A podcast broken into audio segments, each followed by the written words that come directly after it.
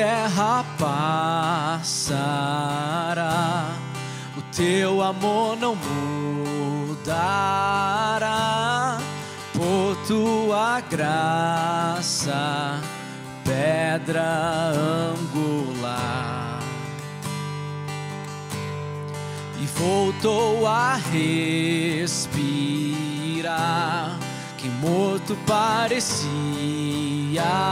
estar a escuridão não prevalecerá. Por tudo que és, respondemos a ti com amor.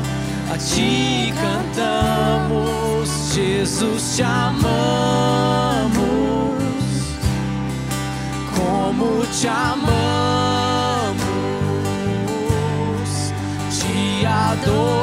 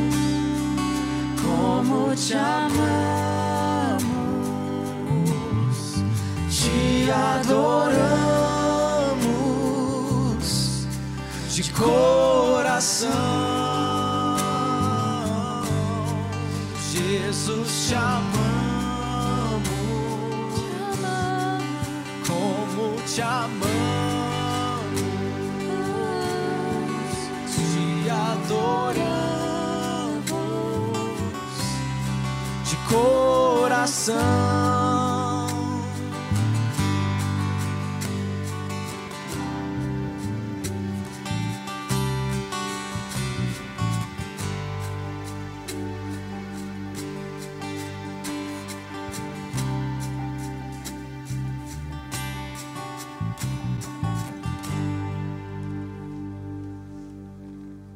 Olá pessoal, seja bem-vindo a Calvary Curitiba. Nós estamos dando continuidade ao nosso estudo na carta de 1 Pedro, o qual nós intitulamos como Instruções à Igreja em Dias Difíceis. Na semana passada, nós vimos na primeira exposição dessa primeira parte, do versículo 1 ao versículo 12, nós falamos sobre várias coisas. Nós falamos alguns dos highlights da semana passada nós falamos sobre a vida do apóstolo Pedro, quem foi Pedro e quem Pedro se tornou. Nós falamos sobre o contexto da cidade de Roma que estava em chamas, de que as pessoas perderam as suas casas, tiveram que fugir e de fato se tornaram peregrinos. Nós falamos sobre o processo de santificação que acontece na vida dos cristãos que são salvos e são chamados de eleitos. Nós falamos também, nós gastamos um bom tempo falando sobre a esperança viva que nós temos em Cristo Jesus. Nós falamos da diferença entre a esperança do mundo e a esperança viva que nós temos em Cristo, da garantia que nós temos, dessa salvação e a que é a herança que nós temos no, no céu que está guardada pelo Senhor. E assim nós seguimos adiante, falamos também sobre o louvor e adoração que foi expressada em dias difíceis e como isso é importante, como isso toma uma forma diferente quando o mundo todo e toda é, o nosso redor e circunstância nos diz que nós não devemos louvar e adorar a Deus. E nós vimos aqui Pedro começando com, no versículo 3 com uma explosão de louvor. E assim nós vimos essa grande salvação na semana passada. E isso nos leva ao nosso texto para hoje, que foi intitulado como Como deve ser a vida daqueles que são salvos. E assim foi dividido em três partes para ficar mais fácil para a gente poder andar junto através desses versículos, do versículo 13 ao versículo 25. É, eu dividi em três partes, assim, um pequeno esboço só para nos ajudar no entendimento. Do versículo 13 a 16, há um chamado à santidade, que fala sobre a santidade, a santificação. Do versículo 17 a 21, um chamado à reverência, ao temor. Do versículo 22 ao 25, um chamado ao amor fraterno, o fraternal. E assim nós iniciamos então o nosso texto. 1 Pedro, capítulo 1, do versículo 13 a 16. É a nossa primeira sessão, um chamado à santidade. Abram sua Bíblia comigo, seu celular, seu computador, o que seja.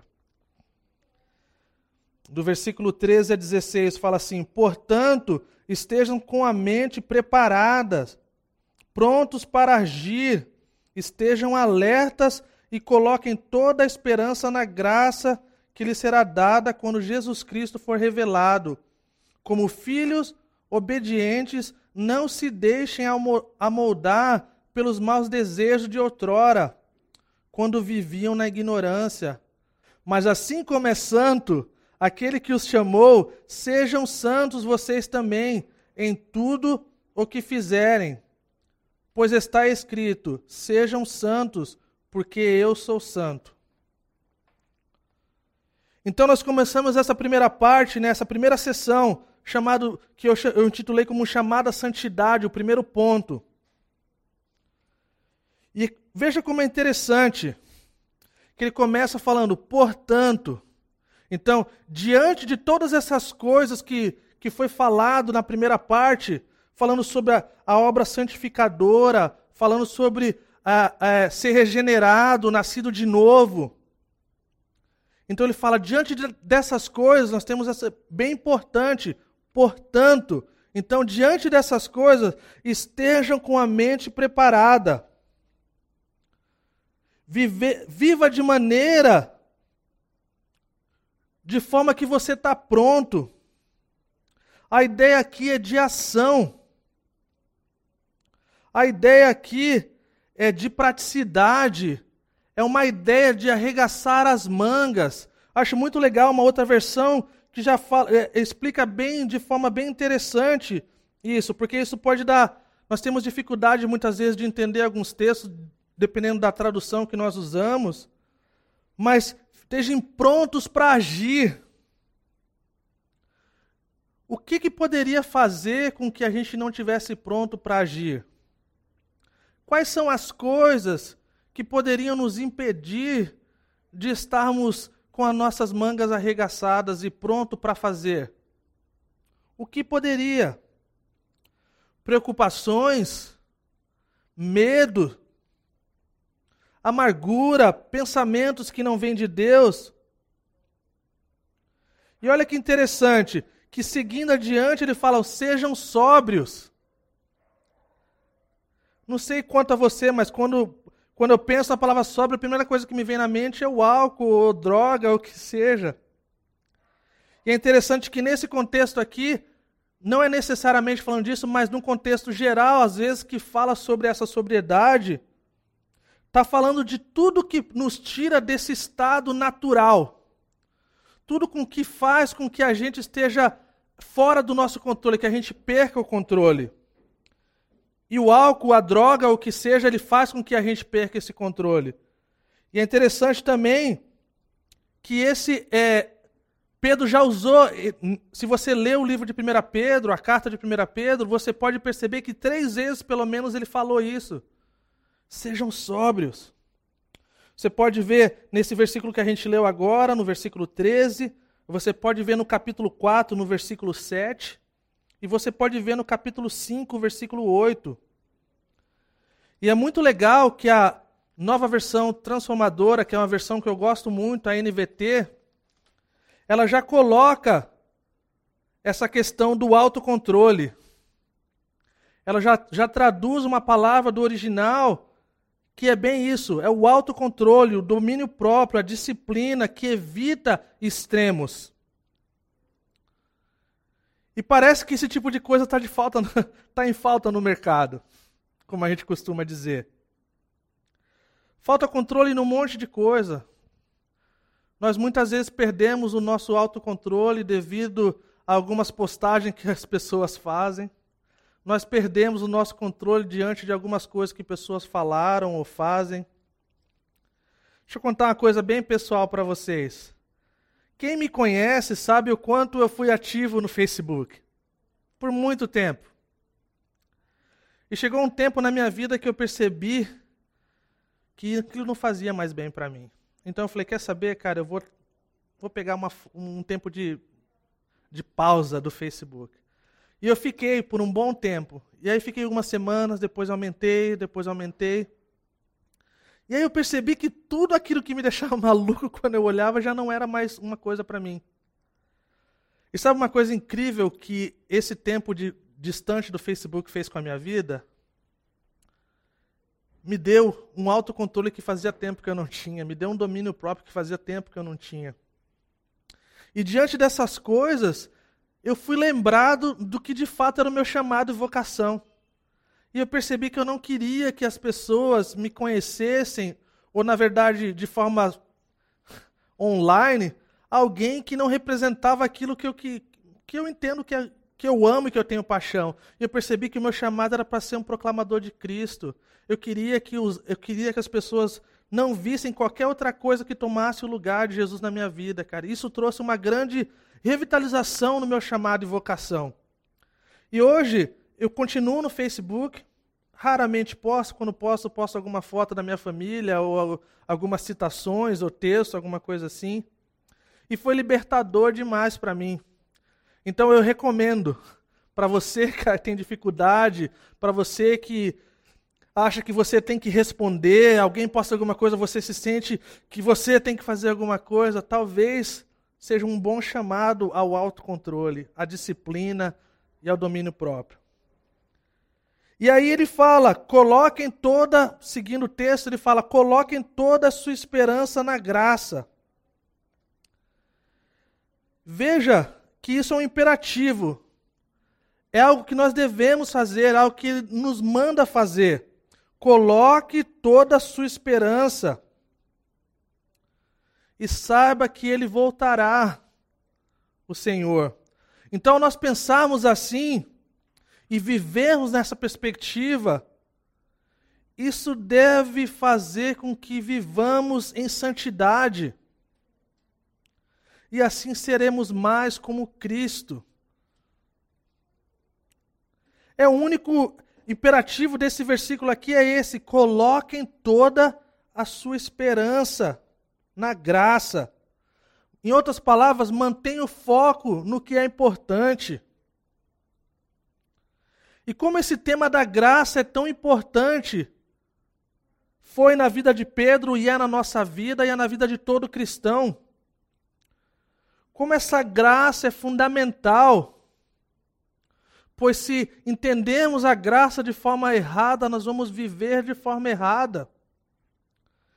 E para mim é muito claro isso. Imaginem aqui Pedro falando.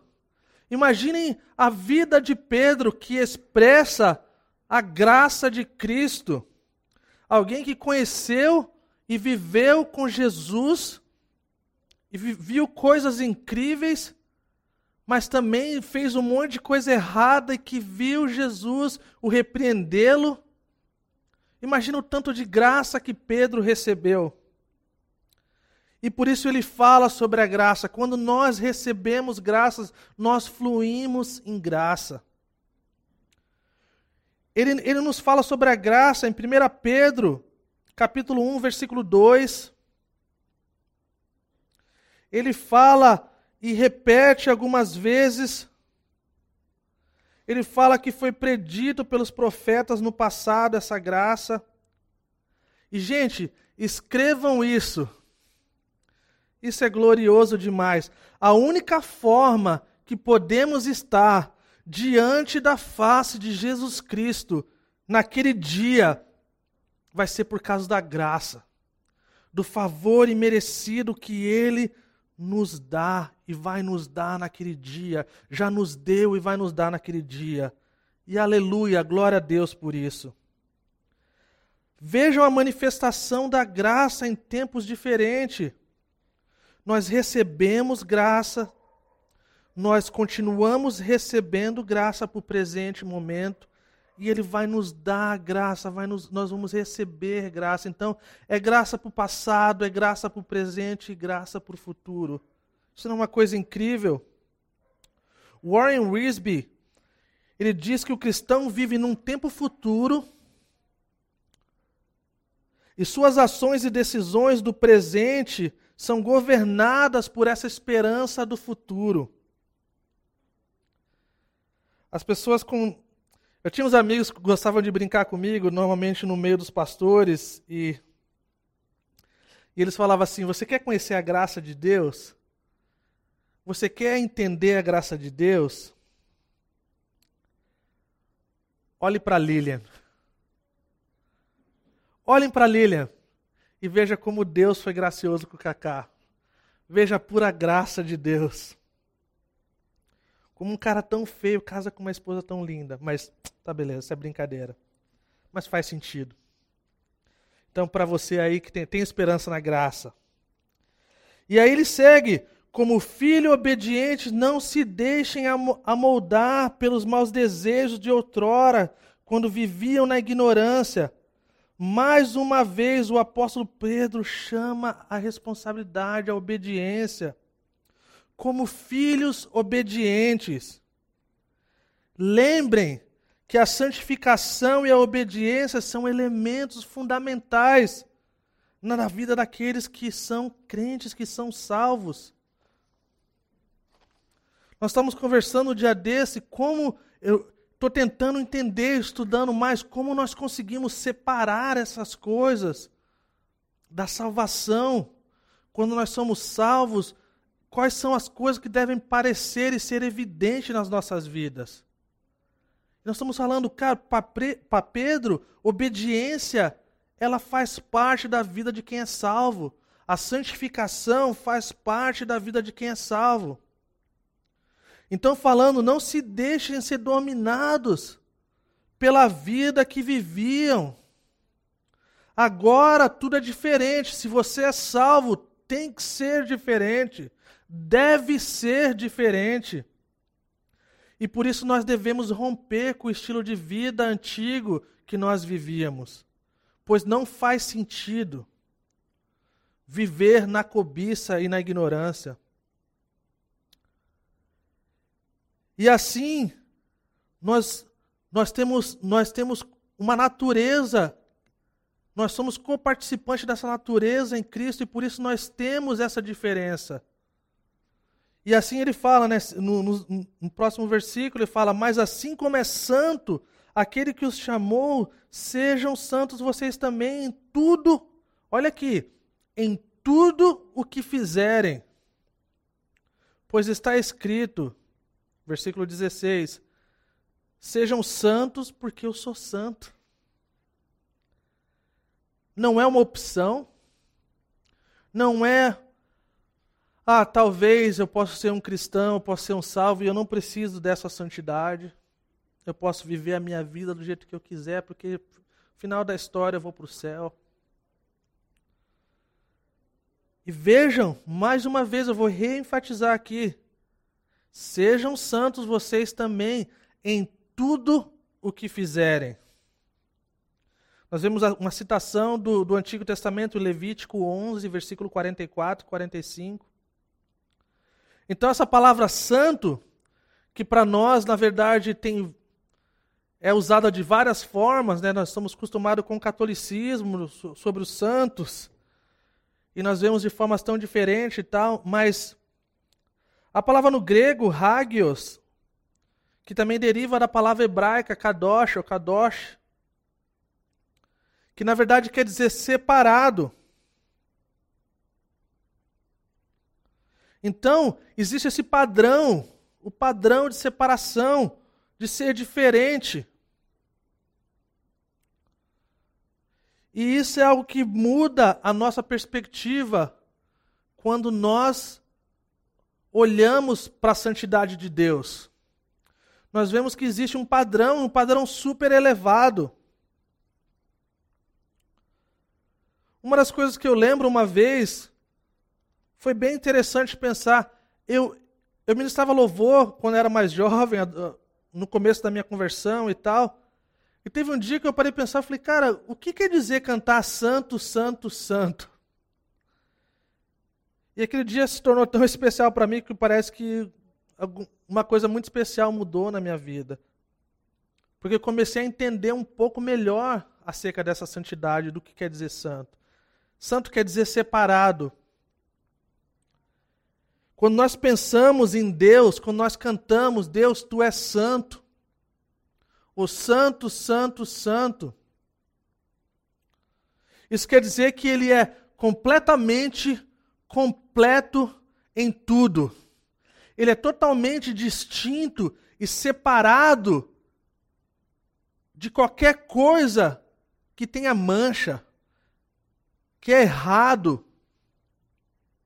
Veja, esse é o nosso Deus, um Deus que é santo, que não, não chega nem perto de nada de que é errado, que é extremamente separado do pecado e de qualquer coisa semelhante ao pecado. Então, esse é o padrão. Uwe Homer, um teólogo alemão, disse uma vez: somente é possível desafiar pessoas para uma conduta consagrada se elas já renasceram, se elas já nasceram de novo. Porque a questão, nós temos um padrão um padrão muito elevado, nosso Senhor, nosso Deus perfeito. E isso é incrível pensar na perfeição do nosso Deus. Então, quando nós cantamos santo, nós estamos expressando a perfeição do nosso Deus, o quão completo Ele é, o quão separado e distinto Ele é. Então nós somos chamados à santidade. E esse chamado, na verdade, só há uma resposta, e a resposta é sim. Que tudo que for fora disso é fora do padrão daquele que nos chamou. Olha que legal, o David Guzik coloca dessa forma assim: quando deixamos de ver Deus, que Deus é separado, começamos a acreditar que ele é apenas um super-homem. Então não vemos que seu amor é um amor santo, sua justiça é uma justiça santa, e assim por diante com todos os seus atributos. A santidade não é tanto algo que possuímos, mas é algo que nos possui. E isso é o que nós vemos quando nós vivemos uma vida de, de santidade.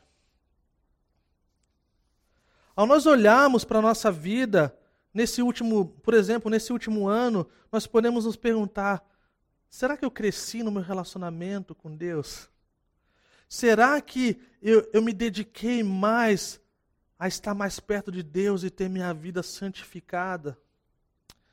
Quais são os efeitos que essa pandemia está trazendo ao meu relacionamento com o Senhor? E aqui a gente entra na nossa primeira aplicação. Estamos vivendo uma vida de santidade? Estamos vivendo como se a vinda do Senhor estivesse próxima? Como se poderia ser a qualquer momento? E essa é uma pergunta muito importante, porque, como eu já falei outras vezes, nós podemos olhar para esse tempo de pandemia e ver muitas de nossas coisas é, que nós queríamos fazer e talvez chegar lá depois e não fizemos. Assim pode ser com a nossa vida espiritual. Para algumas pessoas, a pandemia, a quarentena, o isolamento, o que seja, pode parecer que as pessoas agora têm muito tempo. Muito tempo livre. Talvez tenha pessoas assim ainda. Mas o que nós temos visto é que a correria está desenfreada, que a correria está demais, as pessoas estão, na verdade, fazendo mais ainda. Tem pessoas, nós temos isso no, no meio dos pastores, os pastores sobrecarregados, os irmãos da igreja, cara, que glória a Deus que tem emprego para trabalhar, então assim estão se esforçando para trabalhar e com dedicação. Mas vamos lembrar do que é importante. Vamos lembrar do que deve fazer parte da nossa vida. Eu amo uma citação do, do Spurgeon. As pessoas gostam de citar Spurgeon, tá? Então eu também gosto. É, ele fala assim: o tempo é curto, a eternidade é longa. E a vida só faz sentido se for vivida em luz da eternidade. E isso deve ser uma âncora para nós. De que, em meio a tudo que nós estamos vivendo, não é negociável a nossa vida com Deus, a nossa santidade diante do Senhor. Isso nos leva para o nosso, para o nosso segundo ponto, que é um chamado à reverência, ao temor. Versículo 17 a 21, que diz assim: uma vez que vocês chamam de pai aquele que julga imparcialmente as obras de cada um, portem-se com temor durante a jornada terrena de vocês, pois vocês sabem que não foi por meio de coisas perecíveis como prata ou ouro que vocês foram redimidos da sua maneira vazia de viver que lhes foi transmitida por seus antepassados, mas pelo precioso sangue de Cristo como um cordeiro sem mancha e sem defeito conhecido antes da criação do mundo, revelado nesses últimos tempos em favor de vocês. Por meio dele, vocês creem em Deus, que o ressuscitou dentre os mortos e o glorificou de modo que a fé e a esperança de vocês estão em Deus. Uma vez que vocês uma vez que vocês chamam Pai aquele que julga, Nós temos um Pai, um Pai que é perfeito, um Pai que julga de forma correta.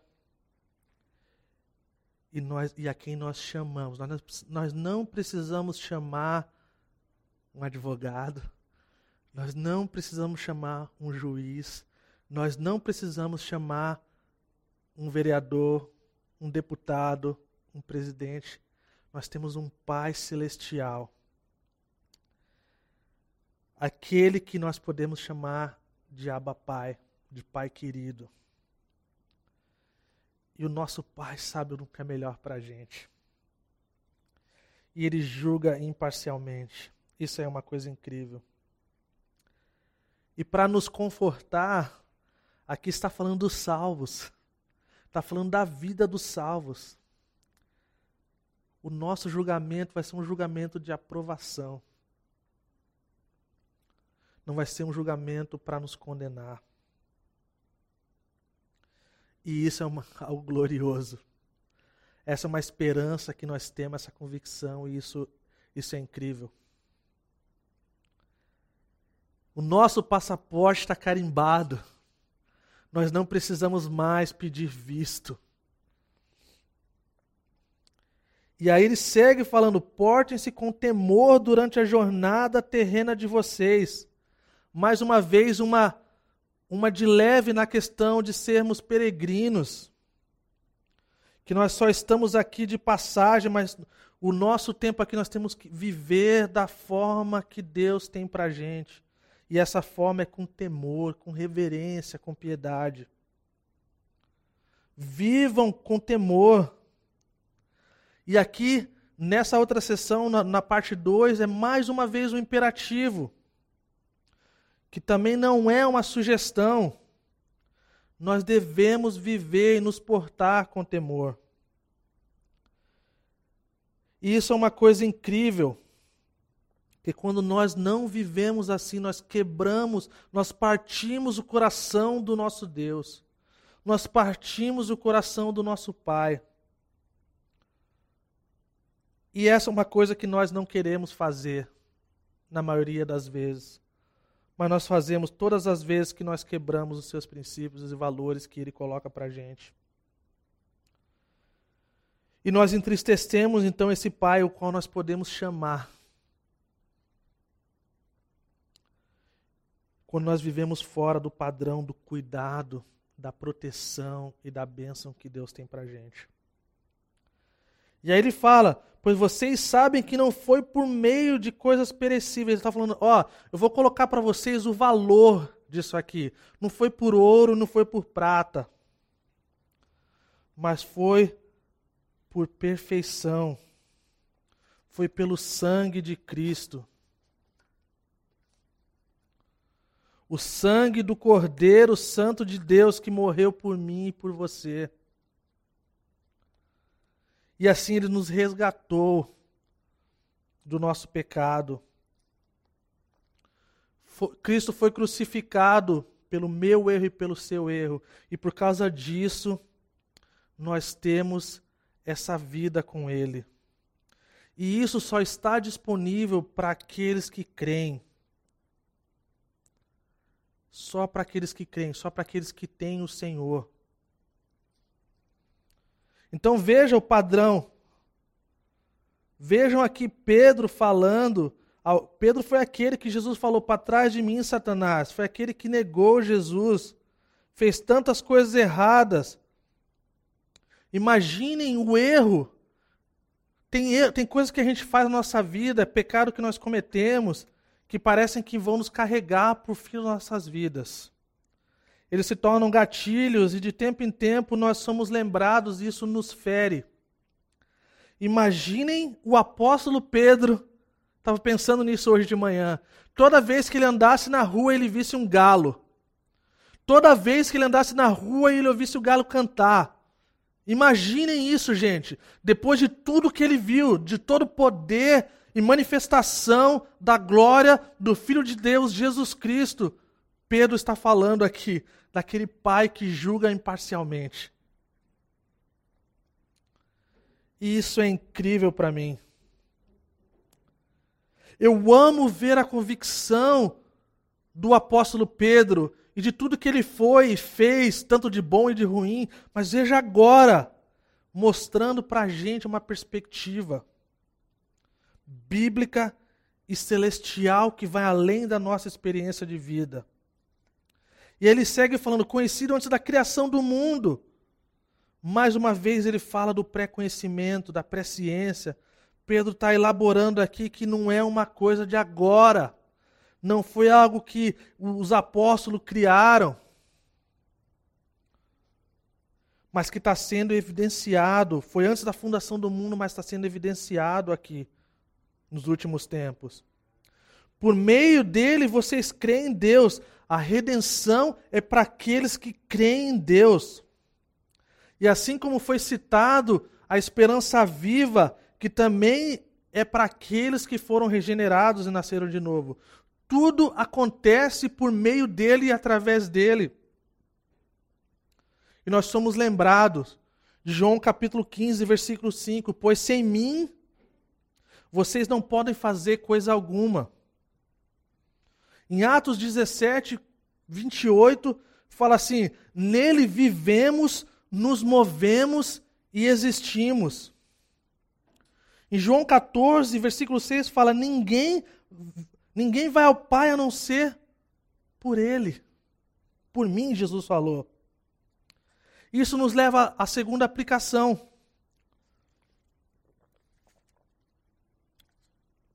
Estamos vivendo uma vida de reverência, piedade, se portando com temor?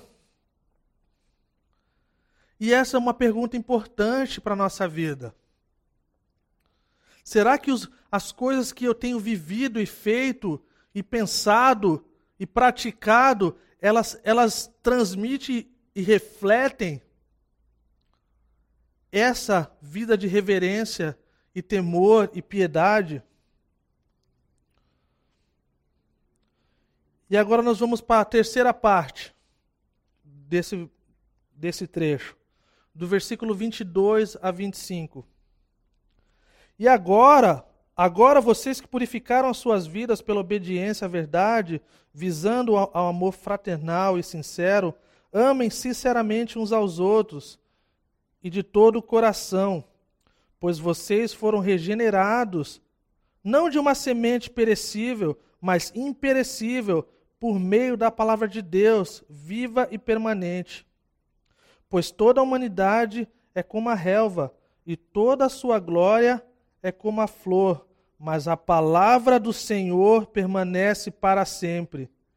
Essa é a palavra que lhes foi anunciada. Amem sinceramente. Uma vida santa, ela é incompleta se não for acompanhada de amor.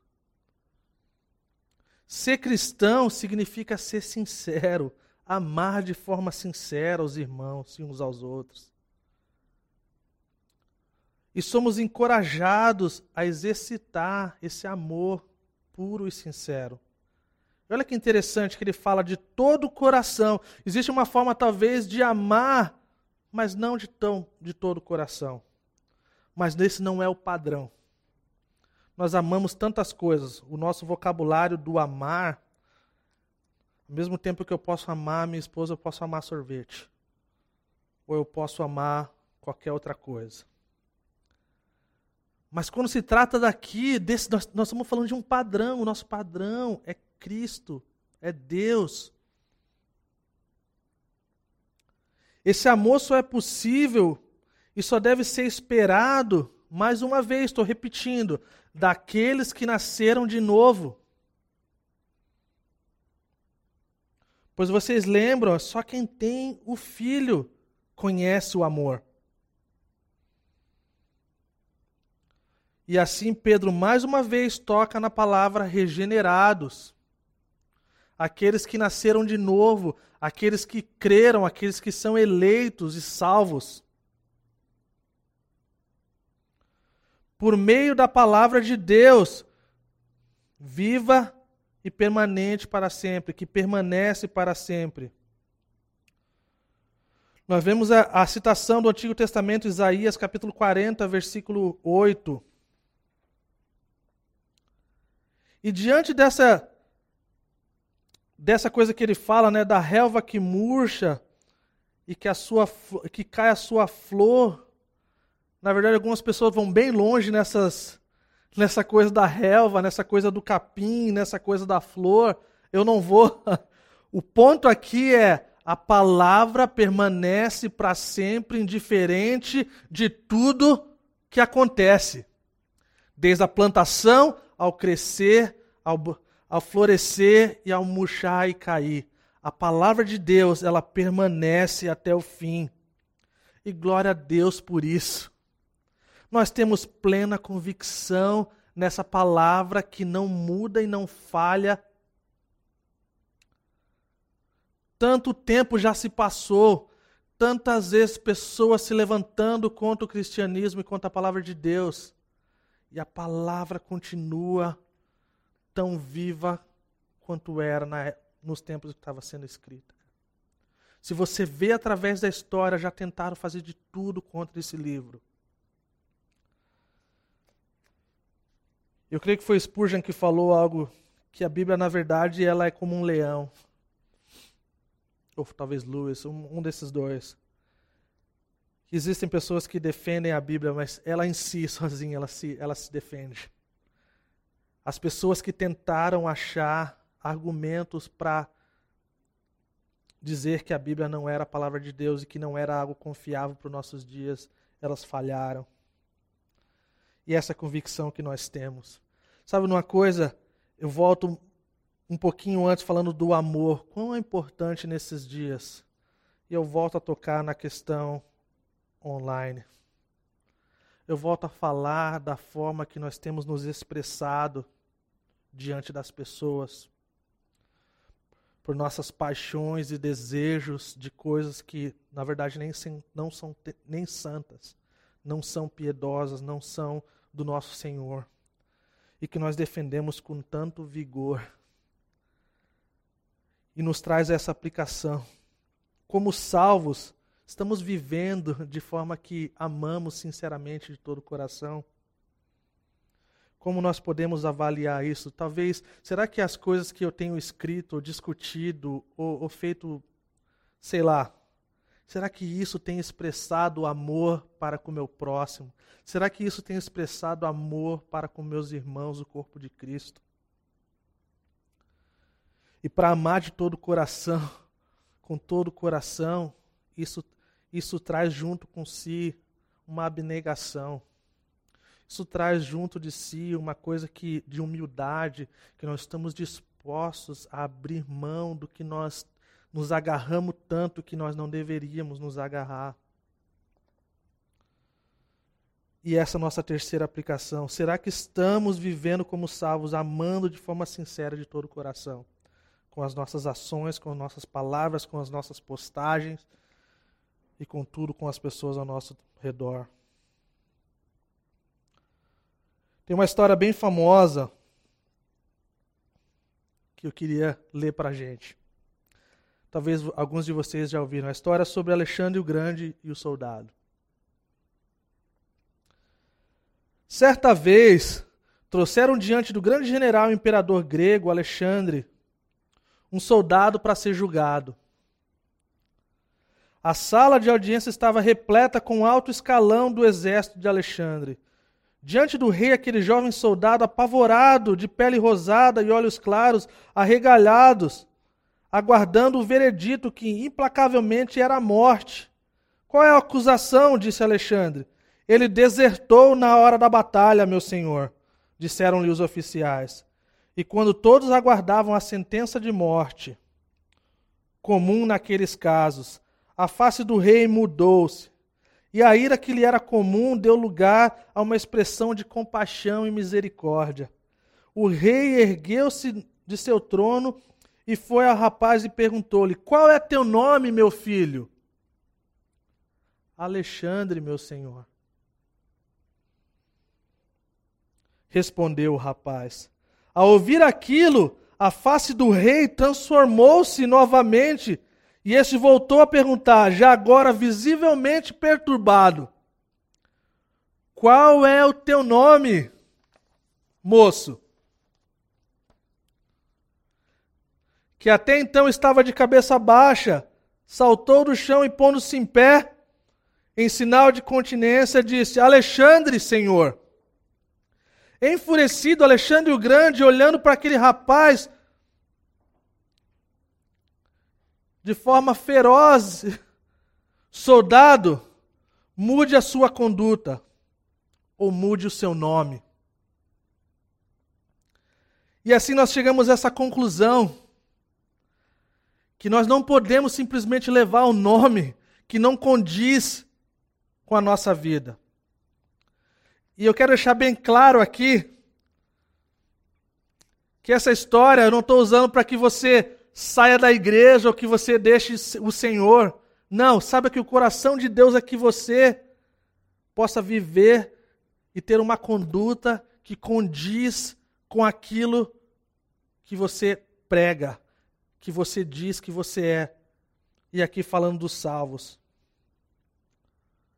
Se somos salvos, devemos viver de forma que condiz com essa declaração. Eu estou repetindo aqui. Nós não devemos segregar, separar as coisas que vêm, como a santidade, a obediência, que ele fala dos filhos obedientes. Santidade deve fluir e transbordar as nossas vidas. Piedade e reverência deve fluir e transbordar de nossas vidas. O amor fraterno, sincero de todo o coração, deve fluir da nossa vida para com os outros e transbordar. Eu queria convidar você a orar nesse momento. Eu queria usar esses últimos minutinhos para responder para o Senhor. Talvez o Espírito Santo ele vai falar aos nossos corações devido à nossa conduta, devido à nossa forma que nós temos vivido e nos expressado, que não transmitem a santidade, a esperança, o amor fraterno. Não vamos, não vamos endurecer os nossos corações, vamos, vamos pensar, vamos orar.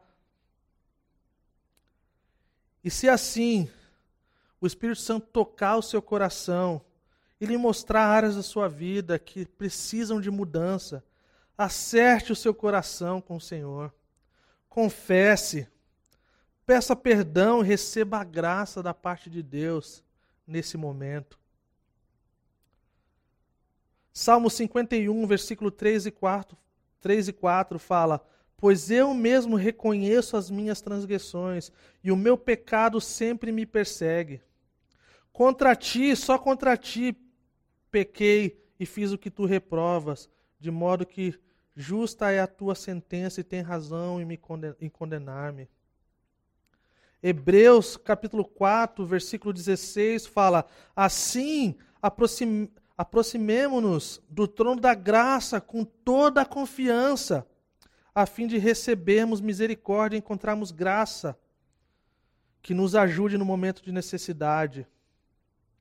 1 João, capítulo 1, versículo 9, se confessarmos nosso pecado, ele é fiel e justo para nos perdoar e nos purificar de toda injustiça. Lembrem que ele é fiel e justo para perdoar, ele é compassivo e cheio de misericórdia. E ele se alega com o nosso arrependimento. Senhor, nós nos colocamos diante de ti, Senhor e pedimos para que o Teu Espírito Santo, Senhor, nos convença, Senhor, de tudo que foi errado, de tudo que não está sendo da forma que o Senhor deseja de nós, Senhor. Mas, eu, Senhor, eu quero te pedir, Senhor, que ao nós nos arrependermos, Senhor, ao nós confessarmos nossos pecados, ao nós nos acertarmos contigo, Senhor, nós possamos receber a alegria de viver em arrependimento, Senhor. Eu oro para que o Senhor levante as nossas cabeças, Senhor, e eu oro para que o inimigo não use isso para nos fazer ficar pior, Senhor, ou desanimado, mas eu oro para que o Senhor nos anime e saber que nós podemos deixar, Senhor, tudo que não é certo, Senhor, e ter uma mudança, um metanoia, uma mudança de direção, Senhor, e poder viver, Senhor, contigo e com alegria em te servir, em ver nossas vidas sendo transformadas, Senhor, pouco a pouco, de glória em glória, Senhor e a santificação, Senhor, tomando forma nas nossas vidas, Senhor, ao nós nos parecemos mais contigo, Senhor. O nosso padrão é que Tu és santo, por isso o Senhor nos chama para ser santo, Senhor. E obrigado, Senhor, que nós temos um Pai que é um exemplo para a gente. Então, ab- nos abençoe, Senhor, para a glória do teu santo nome, Senhor. Em nome de Jesus. Deus abençoe todos vocês. Tenham uma ótima. Thank you.